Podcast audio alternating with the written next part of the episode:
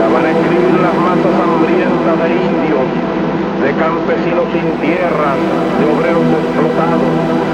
La van a escribir las masas progresistas, los intelectuales honestos y brillantes que tanto abundan en nuestras sufridas tierras de América Latina.